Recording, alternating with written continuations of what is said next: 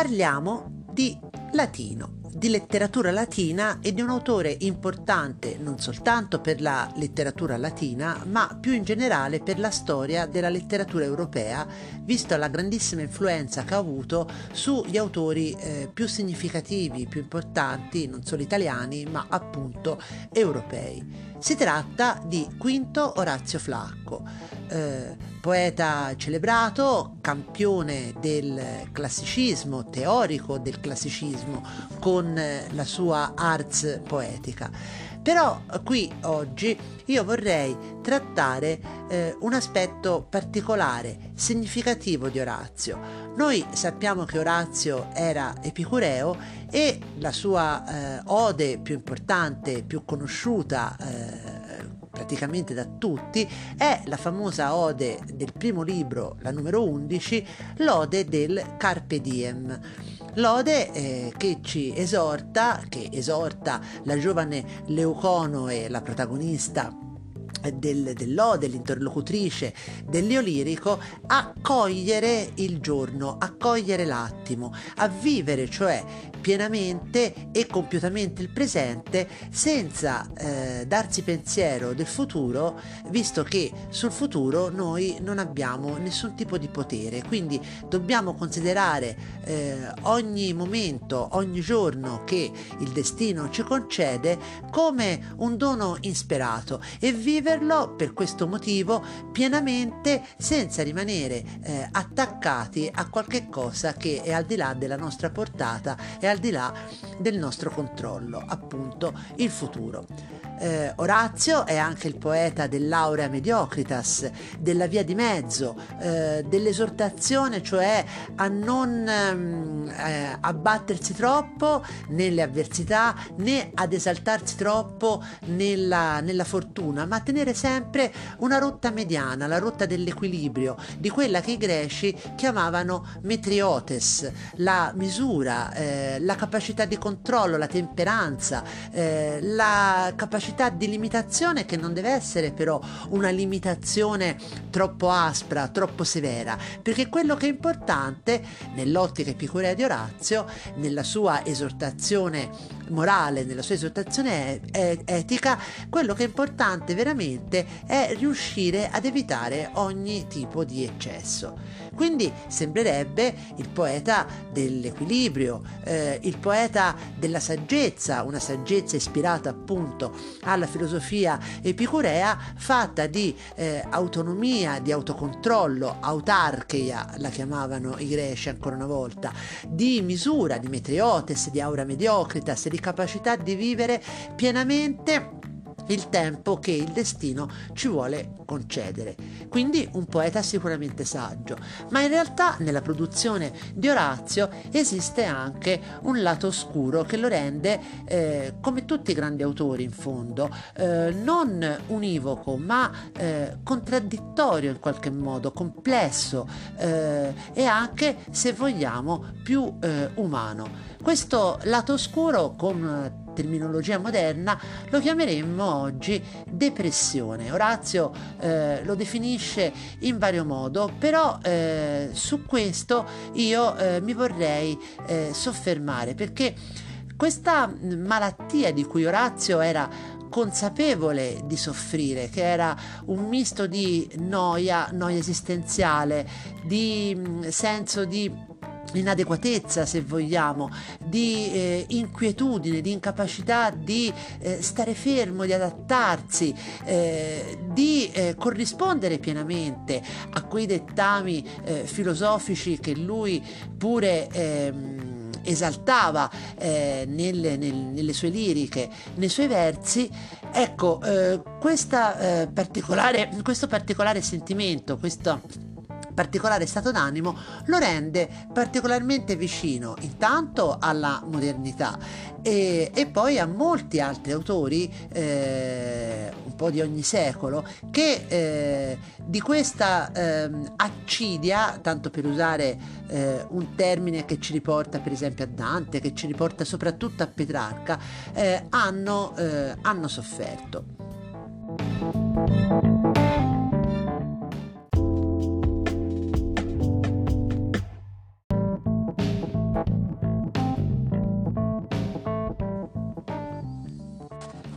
Per trattare questo argomento ho scelto due testi che fanno parte della raccolta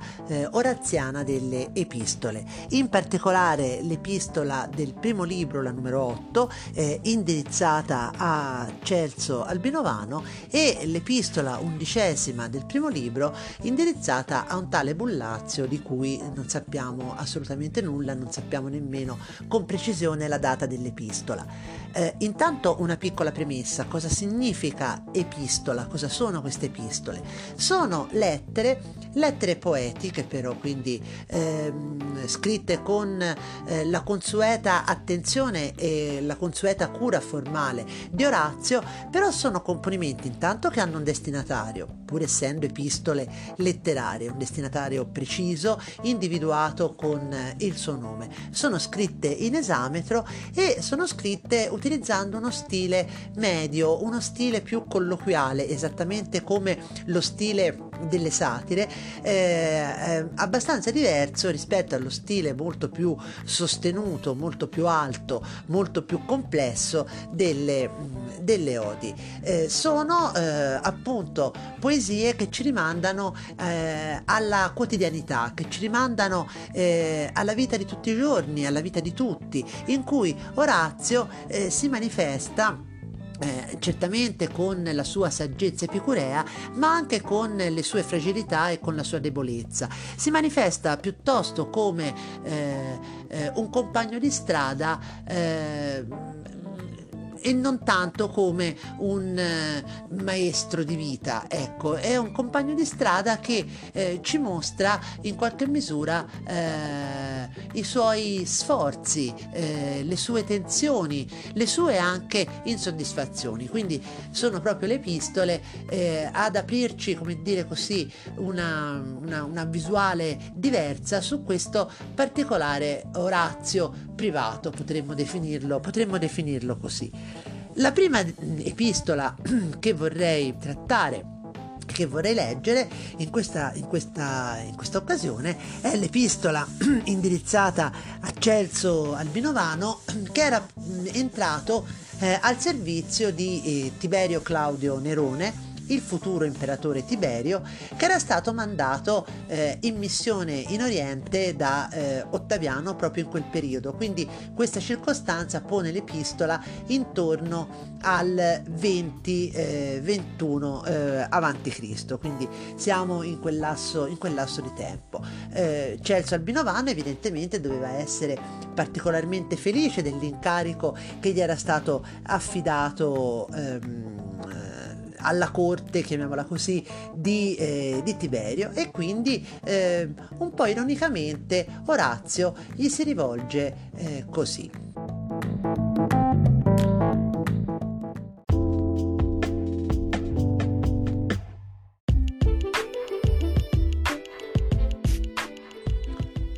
Musa, ti prego, recati da Celso Albinovano, amico e segretario di Nerone, per dirgli che stia bene e in fortuna. Se chiede cosa faccio, rispondi che pensavo a molte cose belle, ma che non vivo lietamente come vorrei, né bene. E non perché la grandine abbia guastato la mia vigna o l'estate bruciato l'oliveto, né perché giaccia ai pascoli montani ammalato l'armento, ma perché d'animo meno sano che di corpo non voglio sentir niente apprendere che mi lenisca il male. I fidi medici mi spiacciono, ma arrabbio con gli amici che si danno premura di tenermi lungi da questa sorta di letargo funesto. Seguo ciò che m'è nocivo e fuggo ciò che forse gioverebbe. Volubile mi piace Roma a Tivoli, Tivoli a Roma. E quindi gli puoi chiedere come sta di salute, come vanno le sue cose, se vive nelle grazie di Tiberio e del seguito. Se dice tutto bene, ricorda di mostrargli prima la nostra gioia e poi sussurra questo precetto nei suoi orecchi: come ti porterai con la fortuna tu, così ci porteremo noi con te.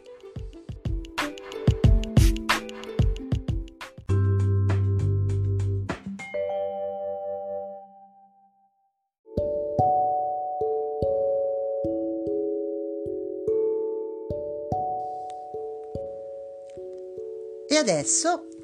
leggiamo l'epistola undicesima del primo libro,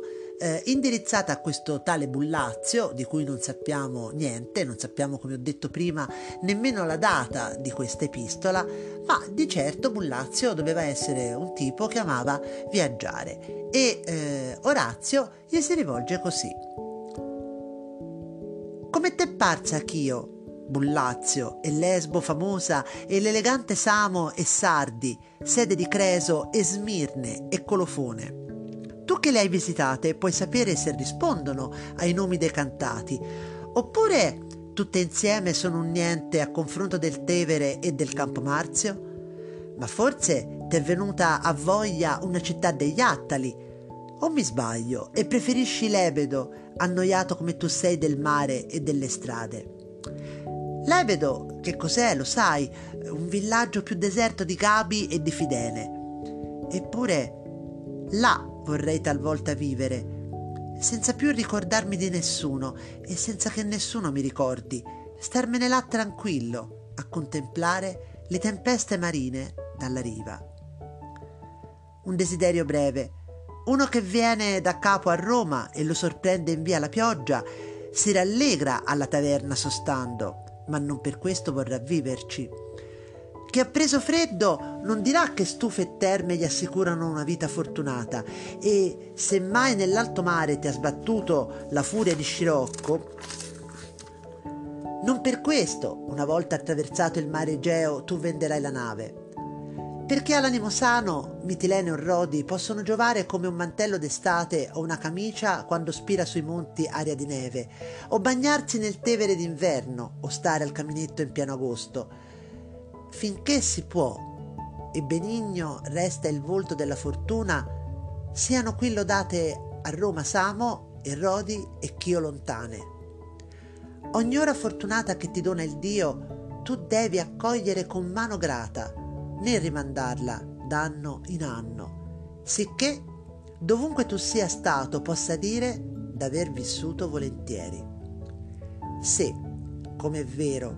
la ragione e il senno disperdono gli affanni e non la vista ampia del mare da un'altura, quelli che veleggiano il mare in corsa mutano solo il cielo e non l'animo. Una smania perpetua ci travaglia, andiamo in cerca con navi e con quadrighe di una vita felice, e quel che cerchi è qui, è a Ulubra, se non ti manca l'animo sereno».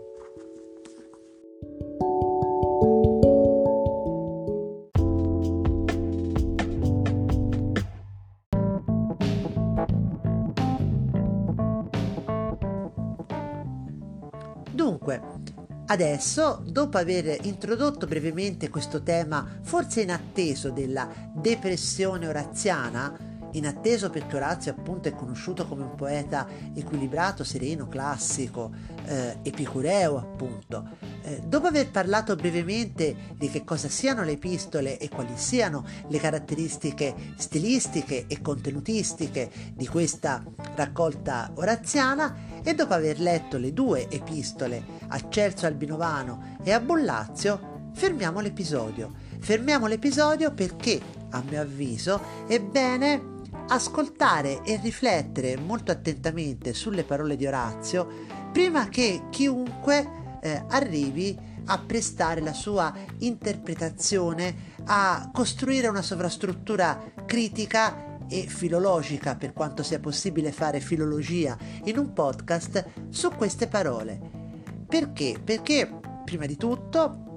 un poeta apparentemente così lontano, ma in realtà perenne, visto che ha influenzato moltissimi dopo di lui fino a oggi, quindi moltissimi filosofi, moltissimi poeti, moltissimi scrittori, moltissimi moralisti sono stati in qualche modo colpiti dalla saggezza, dalla poesia e anche dalle contraddizioni di Orazio. Ecco, un poeta così lontano ma sempre così presente in primo luogo va fatto proprio, va ascoltato con rispetto, cercando nelle sue parole quegli aspetti che possono essere, perché lo sono davvero, ancora nostri,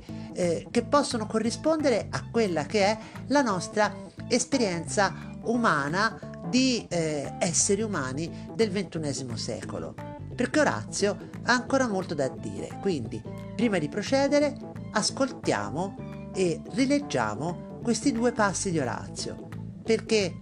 hanno molto da comunicare, hanno molto da dirci e in fondo da insegnarci.